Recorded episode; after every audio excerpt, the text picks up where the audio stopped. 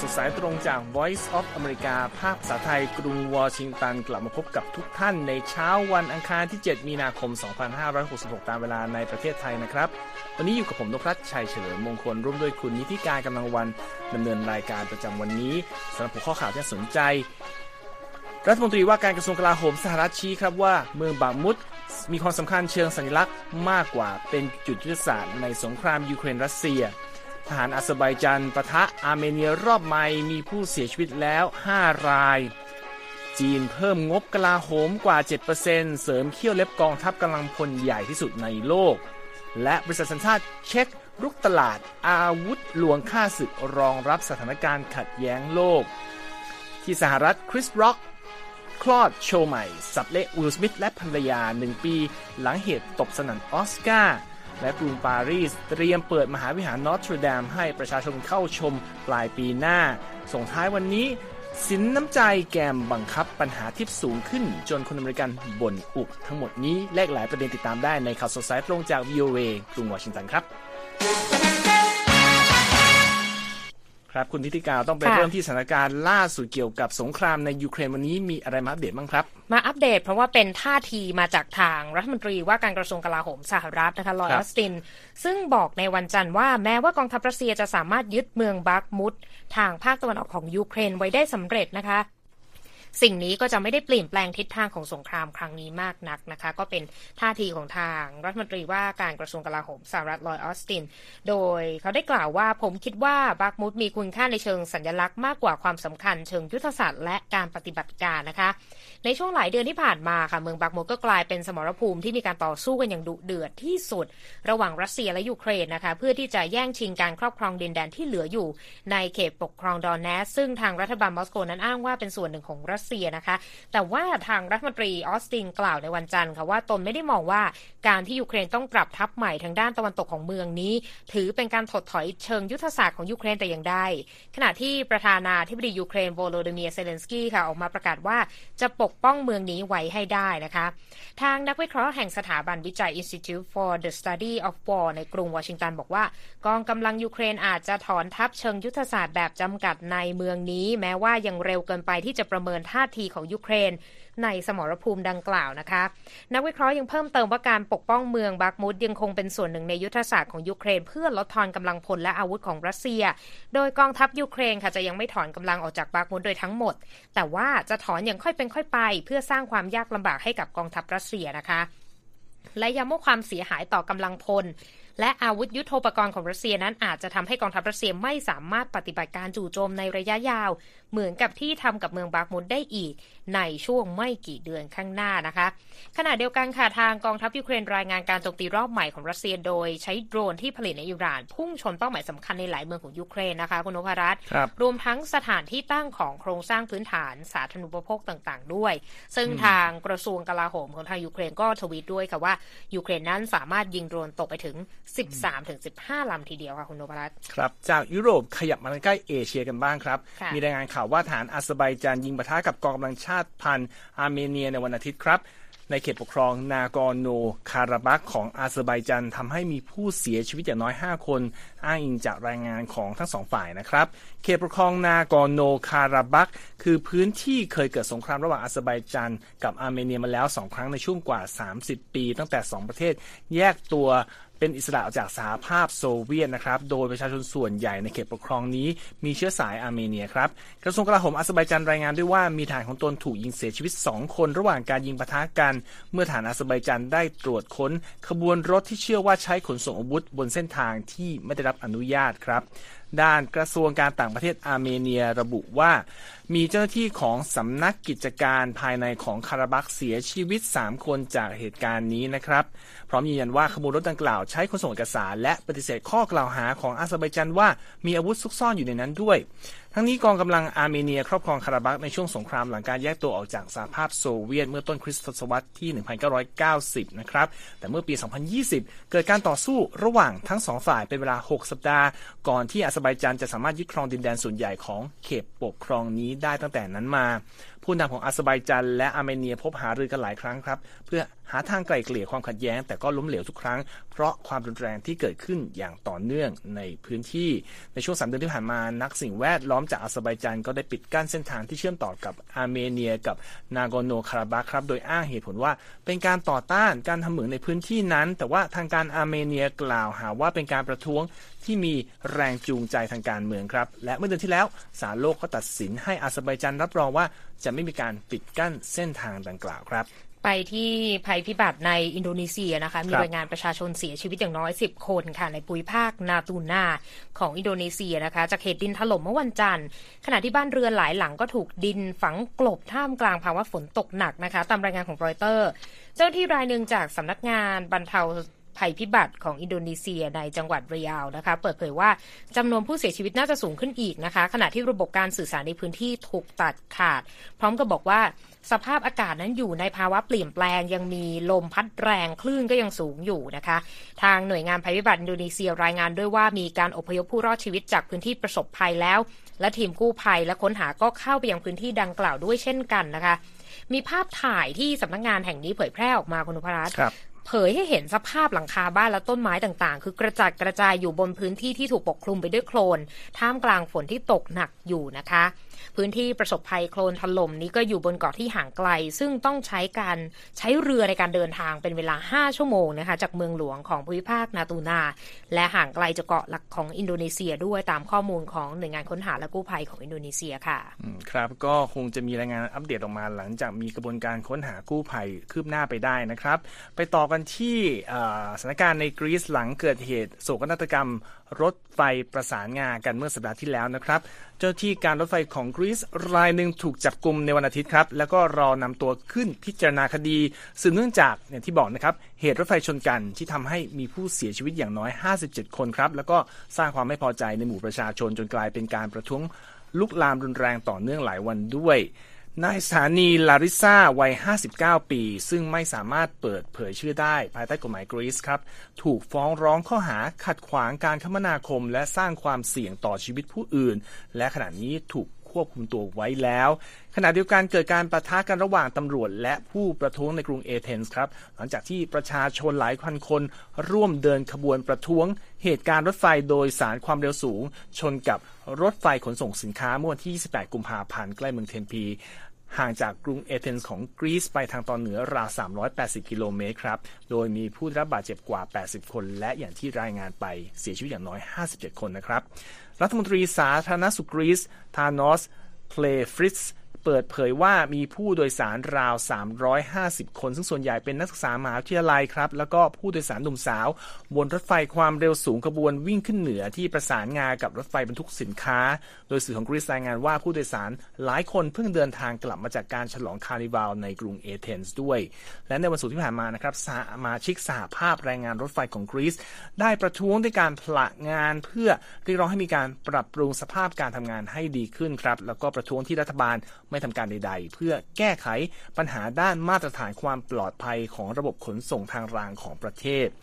นายกรัฐมนตรีกรีซคิเรียอาคอส มิโซทาคิสกล่าวโทษโศกนาฏกรรมครั้งนี้ว่าเกิดจากความผิดพลาดของมนุษย์ครับ แต่ก็ย้ำว่าความเสื่อมถอยของโครงสร้างพื้นฐานด้านการคมนาคมในช่วงหลายสิบปีที่ผ่านมา ก็อาจมีส่วนต่อเหตุการณ์นี้เช่นกันนะครับขณะทุกท่านกำลังรับฟังข่าวสดสายตรงจาก VOA ภาคสไทยกรุงวอชิงตันอยู่นะครับ ยังมีข่าวสารน่าสนใจรออยู่ครับ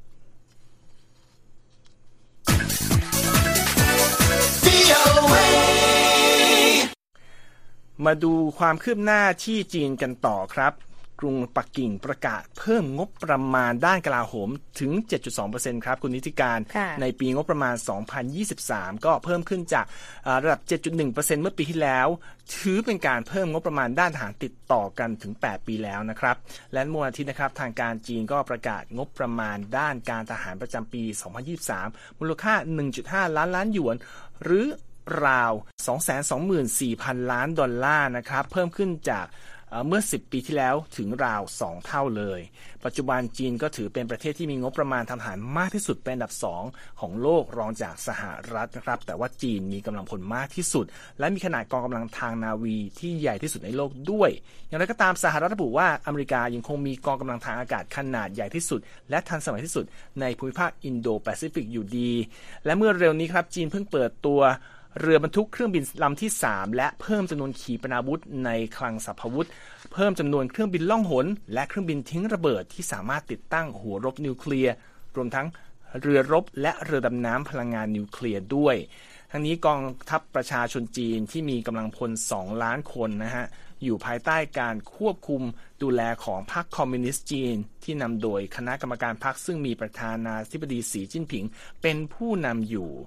นายกรัฐมนตรีหลี่เค่อเฉียง ซึ่งกำลังจะพ้นจากตำแหน่งกล่าวในรายงานเมื่อวันอาทิตย์ครับว่าในช่วงหนึ่งปีที่ผ่านมาจีนยังคงยึดมั่นกับการเป็นผู้นำอย่างสมบูรณ์ของพรรคคอมมิวนิสต์จีน เหนือกองทัพประชาชนจีน และว่ากองทัพจีนได้เพิ่มความพยายามในการสนับสนุนความจงรักภักดีทางการเมือง และเพิ่มความแข็งแกร่งผ่านการปฏิรูป การพัฒนาความก้าวหน้าทางวิทยาศาสตร์ และเทคโนโลยี ตลอดจนฝึกฝนบุคลากร และดำเนินการบริหารจัดการภายใต้ระบอบกฎหมาย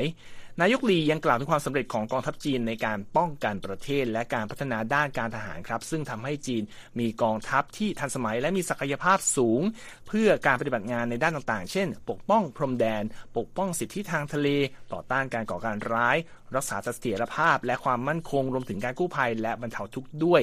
รายงานของธนาคารโลกระบุครับว่าในปี 2021 จีนจะสั่งงบประมาณด้านกลาโหม 1.7%ของมูลค่า GDP ทั้งหมดเทียบกับสหรัฐ ซึ่งจัดสรรงบประมาณ 3.5%ของ GDP เพื่อใช้จ่ายในด้านการทหารนะครับ พูดถึงตัวเลขแล้วต้องมาดูเรื่องของ ทั้งตัวเลขแล้วก็อาวุธที่น่าสนใจมากนะครับดีพื้นที่ให้คุณนิติการเลยครับ เราก็ทราบกันดีนะคะว่าสงครามยูเครนเนี่ยทำให้ความต้องการอาวุธเพิ่มขึ้นอย่างมาก ไม่ว่าจะเป็นอาวุธจริง หรืออาวุธปลอม แต่เดี๋ยวก่อนพูดถึงอาวุธปลอมเนี่ยบริษัทสัญชาติเช็คเขาก็จับกระแสดังกล่าวได้ทันท่วงทีนะคะเพราะว่าความต้องการอาวุธประเภทนี้เนี่ยใช้ในการล่อลวงค่าศึกกำลังได้รับความนิยมมากขึ้นนะคะตามรายงานของ AP บริษัท i n f l a t e c h ค่ะ บริษัทสัญชาติเช็คกำลังผลิตยุทโธปกรณ์เป่าลมสำหรับใช้เป็นของล่อลวงค่าศึก มาในรูปแบบของรถถัง รถหุ้มเกราะ ไปจนถึงเครื่องบิน แล้วก็ระบบยิงขีปนาวุธของสหรัฐไฮมาสล้ำยุคไหมหน้าตาคือเป็นเหมือนกับเป็นผ้าเป่าลมกันเลยทีเดียว แต่มันก็ดูคล้ายความจริงถ้ามองไกลๆ ทาง CEO ของ i n f l a t e c h ค่ะ Washtech Fraser ไม่ได้เปิดเผยว่าผลิตภัณฑ์ที่บริษัทผลิตมานี้เนี่ยนำไปใช้กับกองทัพยูเครนในการต่อสู้กับรัสเซียหรือเปล่า แต่ก็เปิดเผยกับ AP ไปเมื่อวันจันทร์ว่า ธุรกิจของเราเติบโต 30%เมื่อปีที่แล้วและคาดว่าจะเติบโตในระดับเลข 2 หลักในช่วงเวลาอย่างน้อย 3-5 ปีจากนี้นะคะทางบริษัท i n f l a t e c h ค่ะ ผลิตยุทโธปกรณ์ที่ใช้เป็นสิ่งล่อลวงค่าศึกถึง 50 ชิ้นต่อเดือน ขายให้กับหลายประเทศที่ไม่สามารถระบุชื่อได้นะคะ และการส่งออกรูปแบบนี้จะต้องได้รับการอนุมัติจากรัฐบาลชาติสมาชิกนาโตด้วยนะคะ ทางบริษัทบอกว่าเขาใช้วัสดุน้ำหนักเบาอย่างเช่นไหมเทียม ที่ทำให้น้ำหนักของรถถังปลอมเนี่ยไม่เกิน 100 กิโลกรัม ใช้ทหาร4นายการควบคุมรถถังเทียม และใช้เวลา 10 นาทีในการแกะแล้วก็เป่าลมอาวุธทางการทหารปลอมนี้ด้วย เป้าหมายสูงสุดของยุทโธปกรณ์เป่าลม ก็คือการลวงให้กองทัพของฝั่งตรงข้ามเนี่ยตบตาข้าศึกได้ ตบตาได้ตั้งแต่การลวงระบบกล้องบันทึกภาพ กล้องตรวจจับความร้อน และระบบเรดาร์อีกต่างหาก เพื่อให้ฝั่งศัตรูเนี่ยเชื่อว่าเล็งเป้าไปในเป้าหมายสำคัญในสงคราม แล้วก็ใช้ขีปนาวุธราคาแพงไปทำลายนะคุณนพรัตน์ ทางเฟรเซอร์เนี่ยเสริมว่า ถ้าผมสามารถบังคับศัตรูให้ทำลายสิ่งของที่ผมผลิตมาด้วยอาวุธที่ราคาสูงกว่า 4 เท่า หรือว่าในความเป็นจริงอาจจะสูงกว่าถึง 20 เท่าเลยก็ว่าได้ ก็ถือว่าได้ชัยชนะในแง่ตัวเลขแล้วนะคะ นอกเหนือจากในสมรภูมิแล้ว อาวุธปลอมก็มีจุดประสงค์แรกเริ่มเดิมทีนะ ในการพัฒนาเพื่อการฝึกทหารคุณนพรัตน์ก็คือมีต้นทุนในประมาณ1 0 0 0 0แสนดอลลาร์ต่อชิ้นเลยทีเดียว แต่ว่าในมุมมองของเฟรเซอร์บอกว่าจริง ๆ แล้วเขาอยากจะผลิตของเล่นให้เด็ก มากกว่าที่จะผลิตยุทโธปกรณ์ปลอมในสงคราม แต่เหนือสิ่งอื่นใดมันต้องสร้างความมั่นคงให้กับโลกที่ปลอดภัยสำหรับพวกเขาซะก่อน จากนั้นค่อยกลับมาทำโปรเจกต์เกี่ยวกับพลเรือนต่อไป อันนี้ก็เป็นมุมมองของ CEO บริษัท Infotech นะคะ หน้าตาเดี๋ยวไปดูกันต่อได้ในเว็บไซต์ viewai.com นะคะ ไปอีกเรื่องหนึ่งเทสลามาอีกแล้ว ตัดสินใจหั่นราคารถรุ่นที่แพงที่สุด 2 รุ่นของบริษัทที่จำหน่ายในสหรัฐนะคะประมาณ 4-9%อ้างอิงจากเว็บไซต์ของเท s l a นะคะ โดยนี่เป็นการปรับลดราคาของเท s l a รอบที่ 5 แล้วในปีนี้ 2 รุ่นที่ว่าก็คือโมเดล S ปรับลดลง 4%นะคะ ราคารถรุ่นเริ่มต้นเนี่ยลดที่ 8เอ่อ5,000ดอลลาร์ก็คืออยู่ที่89,900ดอลลาร์นะคะ ส่วนอีกรุ่นหนึ่งคือโมเดล X ลดลงไป9%สำหรับรุ่นเริ่มต้นนะคะ มาอยู่ที่99,900ดอลลาร์นะคะ เดี๋ยวคนจะรีบไปกดซื้อกันเร็วเกินไปมาสก็เคยย้ำมาในช่วงหลายเดือนแล้วนะคุณนพรัตน์ว่าอยากจะมุ่งเน้นเรื่องการปรับราคาลงมา เพราะว่าต้องการกระตุ้นความต้องการของผู้บริโภค แล้วบอกว่าแผนประสบความสำเร็จที่เกิดขึ้นเมื่อเดือนมกราคมที่ผ่านมาเนี่ย คือเป็น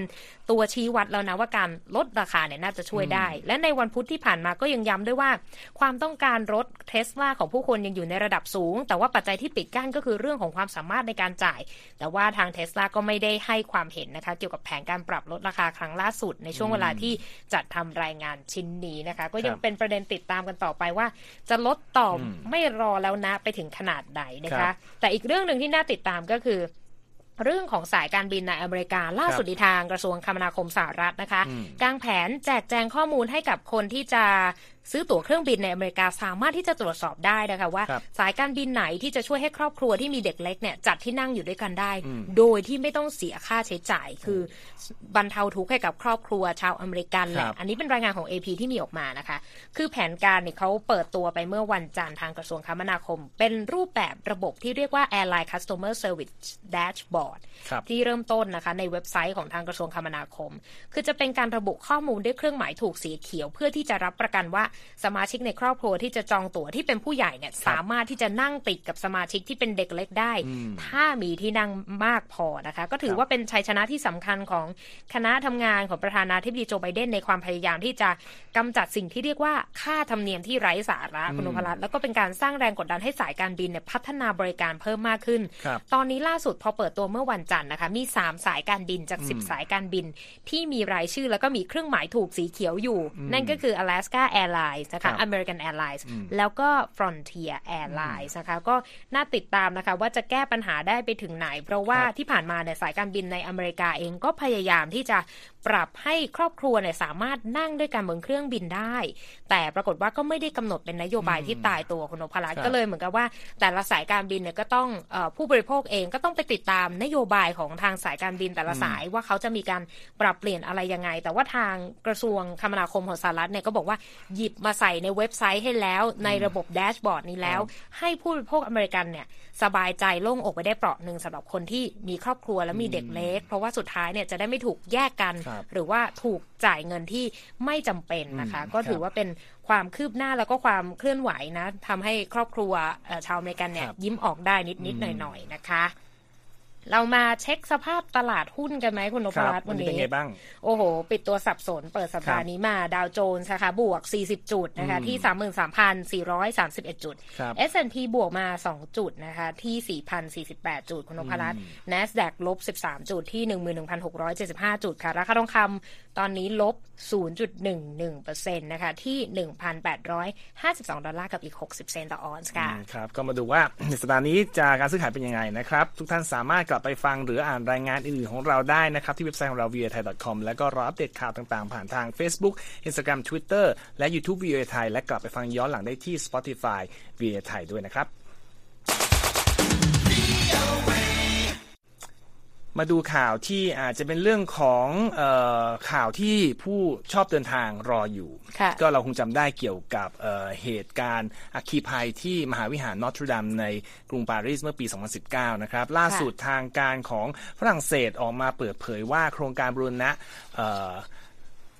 สถานที่สำคัญที่เป็นสัญลักษณ์อันหนึ่งของอฝรั่งเศสเนี่ย เดินหน้าไปอย่างรวดเร็ว พร้อมที่จะเปิดให้ประชาชนเข้าชมได้อีกครั้งภายในสิ้นปีหน้านี้แล้วนะครับ ข้อมูลนี้มาจากพลเอกฌองหลุยส์จอร์จแล็งนะครับ เป็นผู้ดูแลโครงการบูรณะปฏิสังขรณ์มหาวิหารนอตเทอร์ดัมบอกว่าตัวยอดแหลมของมหาวิหารนี้เนี่ย ซึ่งก็เป็นสัญลักษณ์หลักๆ ของตัว สิ่งก่อสร้างนี้เนี่ยก็เริ่มจะค่อยๆสร้างเสร็จแล้ว ก็เขาบอกเป็นคำพูดว่าการกลับคืนมาของยอดแหลมของมหาวิหารนี้ เหนือหน้าฟ้ากรุงปารีส จะเป็นสัญลักษณ์ว่าเรากำลังมีชัยในศึกรบแห่งนอตเทอร์ดามนี้แล้วนะครับ โครงการผลิตสังขรณ์ที่ว่านี้เพิ่งเริ่มต้นจริงแล้วเมื่อปีที่แล้ว เพราะว่าก่อนนะหลังจากไฟไหม้เมื่อปี 2019 หลังนั้นมาต้องใช้เวลา 2 ปีนะครับเพื่อให้ทำให้ฐานอาคารมีความมั่นคงแข็งแรงพอที่จะให้ช่างฝีมือเข้าไปเริ่มทำการก่อสร้างได้ อาคารนี้นะครับเป็นอาคารเก่าแก่สร้างในคริสตศตวรรษที่ 12 เป็นสถาปัตยกรรมแบบกอติกนะครับทางการฝรั่งเศสก็เลือกที่จะสร้างแบบเดิมเอาไว้ ซึ่งหมายถึงยอดแหลมที่ว่าด้วยซึ่งมีความสูงถึง 93 เมตรนะครับซึ่งจริงๆ ไม่ได้เกิดมาพร้อมกับตัวอาคารนี้ แต่ว่าสถาปนิกชาวฝรั่งเศสชื่อยูจีนวิโอเยเลดุกนะครับ เป็นผู้ออกแบบแล้วก็แนะให้มีการเสริมเข้าไปในคริสตศตวรรษที่ 19 นะครับ ทางพลเอกจิโอเจอแรงระบุด้วยว่า แผนการเปิดนอตรดามในเดือนธันวาคมปีหน้านี้ก็ถือว่าเป็นไปตามเป้าหมายของประธานาธิบดีเอมานูเอลมาครองนะครับ แต่ว่าก็น่าเสียดายที่ว่าจะไม่เสร็จสิ้นทันการจัดแข่งขันกีฬาโอลิมปิกฤดูร้อนที่กรุงปารีสจะเป็นเจ้าภาพในปีหน้านะครับ ก็เรียกว่ายังไม่เสร็จแต่ก็รอติดตามกันได้ แต่ว่าถ้าใครรอไม่ไหวก็ชมซีรีส์ Netflix กันไปก่อนนะคะ นี่มีอีกหนึ่งซีรีส์ที่แนะนำไม่ได้เป็นซีรีส์หรอก แต่ว่าก็เป็นการขึ้นพูดนะคะ เป็น stand up comedy เนาะที่เราติดตามกันคือคริสร็อกหลังจากเหตุการณ์ตบสนั่นออสการ์ที่เกิดขึ้นที่เขาถูกวิลสมิธตบบน เวทีประกาศผลรางวัลออสการ์จะเป็นข่าวไปทั่วโลก ล่าสุดรายการเดี่ยวไมโครโฟนของเขาออกมาแล้วนะคะ แล้วก็แน่นอนหลายคนติดตามว่าเนื้อหาเนี่ยจะมุ่งเป้าไปที่วิลสมิธและภรรยาเจดาพิงเก็ตสมิธหรือไม่ ซึ่งคำตอบก็คือโดนเต็มเต็มตรงตรงนะคะ โดยคริสร็อกกล่าวในรายการสตรีมสดผ่าน Netflix เมื่อวันเสาร์นะคะที่เขาขึ้น แสดงเดี่ยวไมโครโฟนเนี่ยที่บัลติมอร์รัฐแมริแลนด์ บอกว่าตนได้ชมภาพยนตร์ดราม่าเกี่ยวกับทาสผิวดำในอเมริกาที่มีชื่อเรื่องว่า Emancipation ที่วิลสมิธร่วมแสดงเพียงแค่ต้องการเห็นสมิธถูกทุบตีครั้งแล้วครั้งเล่า นอกจากนี้นะคะ ยังบอกได้ว่าเจด้าพิงเก็ตสมิธภรรยาของวิลสมิธว่าเป็นผู้ที่ทำให้เกิด ปมรอยร้าวในครั้งนี้ ส่วนหนึ่งก็คือมาจากการที่เธอเนี่ยเรียกร้องให้คว่ำบาตรงานออสการ์เมื่อปี 2016 ซึ่งตอนนั้นน่ะร็อกเป็นพิธีกรด้วย ด้วยเหตุผลว่าสามีของเธอและนักแสดงผิวดำคนอื่น ๆ ไม่ได้ถูกเสนอชื่อให้รับรางวัลในตอนนั้น แต่ประเด็นที่ถูกตบทุกคนก็ทราบดีว่าเมื่อเดือนมีนาคมเนี่ยสมิธเดินขึ้นไปบนเวทีประกาศรางวัลออสการ์แล้วก็ตบหน้าคริสร็อกหลังจากที่ไปแซวภรรยาว่า เรื่องที่ต้องโกนผมด้วยโรคประจำตัวนะคะ ซึ่งก็แรงและหลังจากนั้นเนี่ยวิลสมิธก็ออกมากล่าวขอโทษกับการกระทำของเขา แล้วก็ทำให้ถูกแบนจากการประกาศรางวัลออสการ์เป็นเวลา 10 ปี ขณะที่คริสร็อกเองก็เก็บตัวเงียบเลยนะ ก็เป็นปีเหมือนกันหลังจากเหตุการณ์นี้ จนกระทั่งมาโชว์ตลกพิเศษที่ชื่อว่า selective outrage ชิ้นนี้นะคะ นอกจากนี้ยังพูดถึงปัญหาในการในชีวิตคู่ของสมิธกับภรรยาด้วย จากกรณีที่พิงเก็ตสมิธเนี่ยเคยออกมายอมรับต่อสาธารณชนเลยนะคะว่า เคยมีสัมพันธ์เชิงชู้สาวกับชายอื่นเมื่อปี 2020 ในสิ่งที่เธอเรียกว่าความซับซ้อนยุ่งเหยิง ซึ่งตอนนั้นเนี่ยร็อกกล่าวในรายการนี้ด้วยว่า ผมไม่มีอะไรซับซ้อนยุ่งเหยิง เธอทำร้ายสามีของเธอเจ็บยิ่งกว่าทำร้ายผมเสียอีกแซบนะสำหรับตอนที่เพิ่งถ่ายทอดสดกันไปนั้นนะคะ นอกจากเรื่องราวระหว่างเขากับสมิธแล้วเนี่ยก็ยังมีการพูดถึงเรื่องของราชวงศ์อังกฤษ พูดถึงตระกูลคาเดเชียน แล้วก็ประเด็นเรื่องทำแท้งด้วยก็จะเห็นว่า stand up comedy เนี่ยเขาก็จะเลือกหยิบประเด็นที่สำคัญในสังคมเนี่ยออกมาสะท้อนด้วยเช่นกันไม่มีไม่มีเพียงแต่เรื่องของวงการบันเทิงแต่อย่างเดียวใต้เตียงใคร ใช่ แต่ว่าในตอนจบเนี่ยก็ยังมีการทิ้งท้ายด้วยนะคะว่า สาเหตุที่ตนไม่ตอบโต้ทันทีในกรณีของออสการ์เนี่ยก็เพราะว่า พ่อแม่ผมสอนเอาไว้ ว่าอย่าทะเลาะกันต่อหน้าคนผิวขาวนั่นเองค่ะโอเคนั่นก็สะท้อนภาพสังคมสหรัฐนะครับ มีเรื่องหนึ่งที่สะท้อนเหมือนกันเรื่องของวัฒนธรรมการให้ทิป คนที่มาก็จะรู้สึกแบบไม่ค่อยถนัดเท่าไหร่ แต่คนที่อยู่ที่นี่ก็เริ่มมีปัญหาเหมือนกันเกิดอะไรขึ้นปฏิตามได้จากคุณคมสันสีนาวิบุญชัยครับครับผู้บริโภคในประเทศสหรัฐเริ่มแสดงความไม่สบอารมณ์เพิ่มมากขึ้นเรื่อยๆ ในประเด็นเรื่องการจ่ายทิป หรือว่าเงินที่จ่ายเพิ่มให้เป็นพิเศษ นอกเหนือค่าสินค้าหรือบริการ แม้จะเป็นธรรมเนียมปฏิบัติที่มีมาอย่างยาวนาน แต่ดูเหมือนว่าสถานการณ์จะเกินควบคุมไปแล้ว ปัจจุบันที่ธุรกิจต่างๆหันมาใช้วิธีการชำระเงินแบบดิจิตอลมากขึ้น หลายแห่งใช้ระบบอัตโนมัติแจ้งลูกค้าเมื่อต้องชำระค่าสินค้าและบริการ ว่ามีการรวมค่าตอบแทนสินน้ำใจไว้แล้ว โดยในบางกรณีมีการเสนออัตราทิปสูงถึง 30%ทั้งที่ไม่เคยทำแบบนี้มาก่อน เรื่องนี้สร้างความรู้สึกหงุดหงิดและผิดหวังให้กับผู้คนไม่น้อย เนื่องจากราคาสินค้านั้นปรับขึ้นไปแล้ว เพราะภาวะเงินเฟอ้อพุ่งสูง แม้ว่าตรางเงินเฟอ้อจะเริ่มอ่อนตัวลงมาที่ระดับ 6.5%ในเดือนที่ผ่านมา แต่ก็ยังเป็นระดับที่สูงสำหรับผู้บริโภคอยู่ดี ผู้เชี่ยวชาญกล่าวนะครับว่าคำขอทิปในรูปแบบดิจิทัลสร้างแรงกดดันทางสังคม และยากที่จะหลีกเลี่ยง แตกต่างจากกระปุกใส่ทิปที่ลูกค้าสามารถเพิกเฉยได้ หากไม่มีเงินทอน ขณะที่การตัดสินใจให้ทิปหรือไม่ทิปผ่านหน้าจอ เป็นสิ่งที่ผู้คนที่ยืนอยู่ใกล้สามารถมองเห็นได้ รวมถึงตัวของพนักงานเองด้วยดีแลนเชนเกอร์ บาริสต้าวัย 38 ปี ทำงานในร้านกาแฟที่เมืองฟิลาเดลเฟีย รัฐเพนซิลเวเนียเล่าว่าเขาได้รับค่าจ้าง 15 ดอลลาร์ต่อชั่วโมง และในแต่ละเดือนจะได้รับทิปประมาณ 400 ดอลลาร์ โดยส่วนใหญ่เป็นทิปที่ได้จากลูกค้าที่มาใช้บริการที่ร้าน และเงินสินน้ำใจนี้ก็เพียงพอที่จะช่วยให้เขานั้นจ่ายค่าเช่าที่พักรายเดือน รวมถึงแบ่งเบาค่าใช้จ่ายต่างๆ ในขณะที่ตัวของเขาต้องเรียนหนังสือ และทำงานไปพร้อม ๆ กัน เชนเกอร์กล่าวว่าเป็นเรื่องยากที่จะเห็นใจลูกค้าที่สามารถจ่ายเงินซื้อกาแฟราคาแพงๆได้ แต่กลับอดครวญเรื่องการให้ทิป โดยเฉพาะลูกค้าประจำหากไม่ให้ทิป ตัวของเขาจะรู้สึกเสียกำลังใจ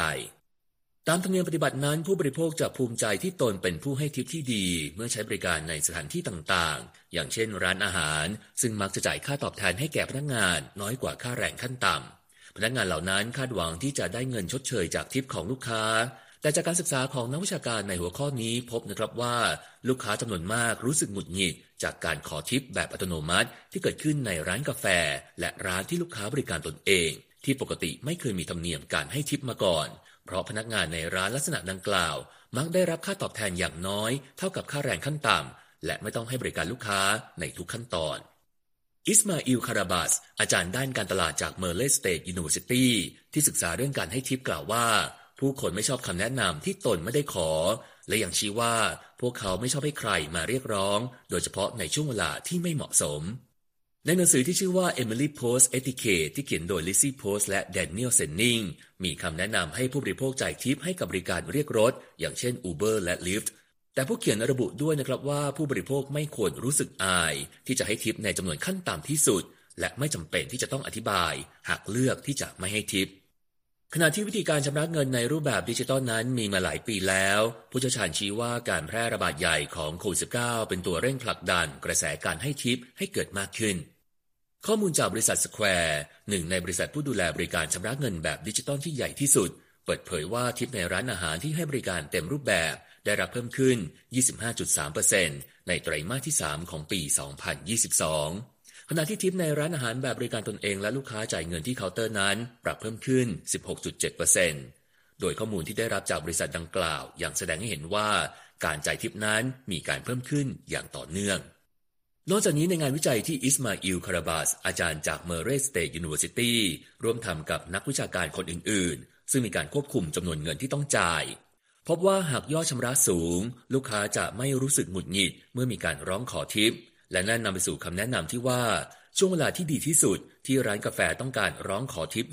20%คือเมื่อลูกค้าซื้อกาแฟจำนวน 4-5 แก้ว ไม่ใช่ในเวลาที่ลูกค้าซื้อกาแฟแก้วเล็กๆเพียงแก้วเดียว อย่างไรก็ดีผู้บริโภคบางรายอาจปฏิเสธคำร้องขอทิปโดยไม่คำนึงถึงจำนวนเงิน ไมค์เจนีเวย์จากมหานครนิวยอร์กกล่าวว่า ถ้าคุณทำงานให้กับบริษัท ก็เป็นหน้าที่ของบริษัทที่จะจ่ายเงินให้กับคุณสำหรับการทำงานให้กับพวกเขาเจนีเวยังกล่าวทิ้งท้ายด้วยนะครับว่าบริษัทเหล่านี้ไม่ควรไปรีดไถเงินจากลูกค้าที่จ่ายเงินไปแล้ว เพื่อให้มาควักกระเป๋าจ่ายให้กับพนักงานของพวกเขาอีก ผมคมสารสีธนะวิบุญชัย VOA รายงาน ขอบคุณครับ คุณคมสันและทั้งหมดนี้คือข่าวสดสายตรงจาก VOA กรุงวอชิงตันครับ ผมนพรัชชัยเฉลิมมงคลและคุณนิติการกำลังวันต้องลาไปก่อน สวัสดีครับ สวัสดีค่ะ Voice of America Washington ครับและที่จบไปเป็นรายการจาก VOA ภาคภาษาไทย รายงานสดส่งตรงจากกรุงวอชิงตันประเทศสหรัฐ คุณผู้ฟังสามารถติดตามข่าวสารจากทั่วโลกได้ในทุกที่ทุกเวลาที่เว็บไซต์ voa thai com รวมถึงทุกช่องทางในโซเชียลมีเดีย Facebook YouTube Twitter และ Instagram เริ่มต้นวันด้วยการอัปเดตข่าวสารจากทั่วโลก ผ่านรายการข่าวสดสายตรงจาก VOA ภาคภาษาไทย และสุดสัปดาห์กับ VOA ทั้งยังเรียนรู้เรื่องราวทางวัฒนธรรม และไลฟ์สไตล์ ผ่านรายการภาษาอังกฤษแบบอเมริกันของเรา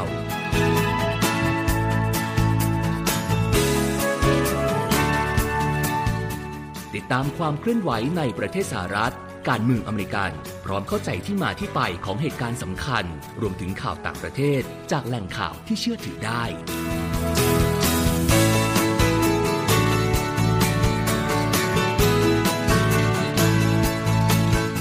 นอกจากนี้ VOA ยังมีบทสัมภาษณ์และคอนเทนต์แบบ Exclusive จากบุคคลที่น่าสนใจหลากหลายวงการ และยังมีเรื่องราวของคนไทยในประเทศสหรัฐอีกด้วย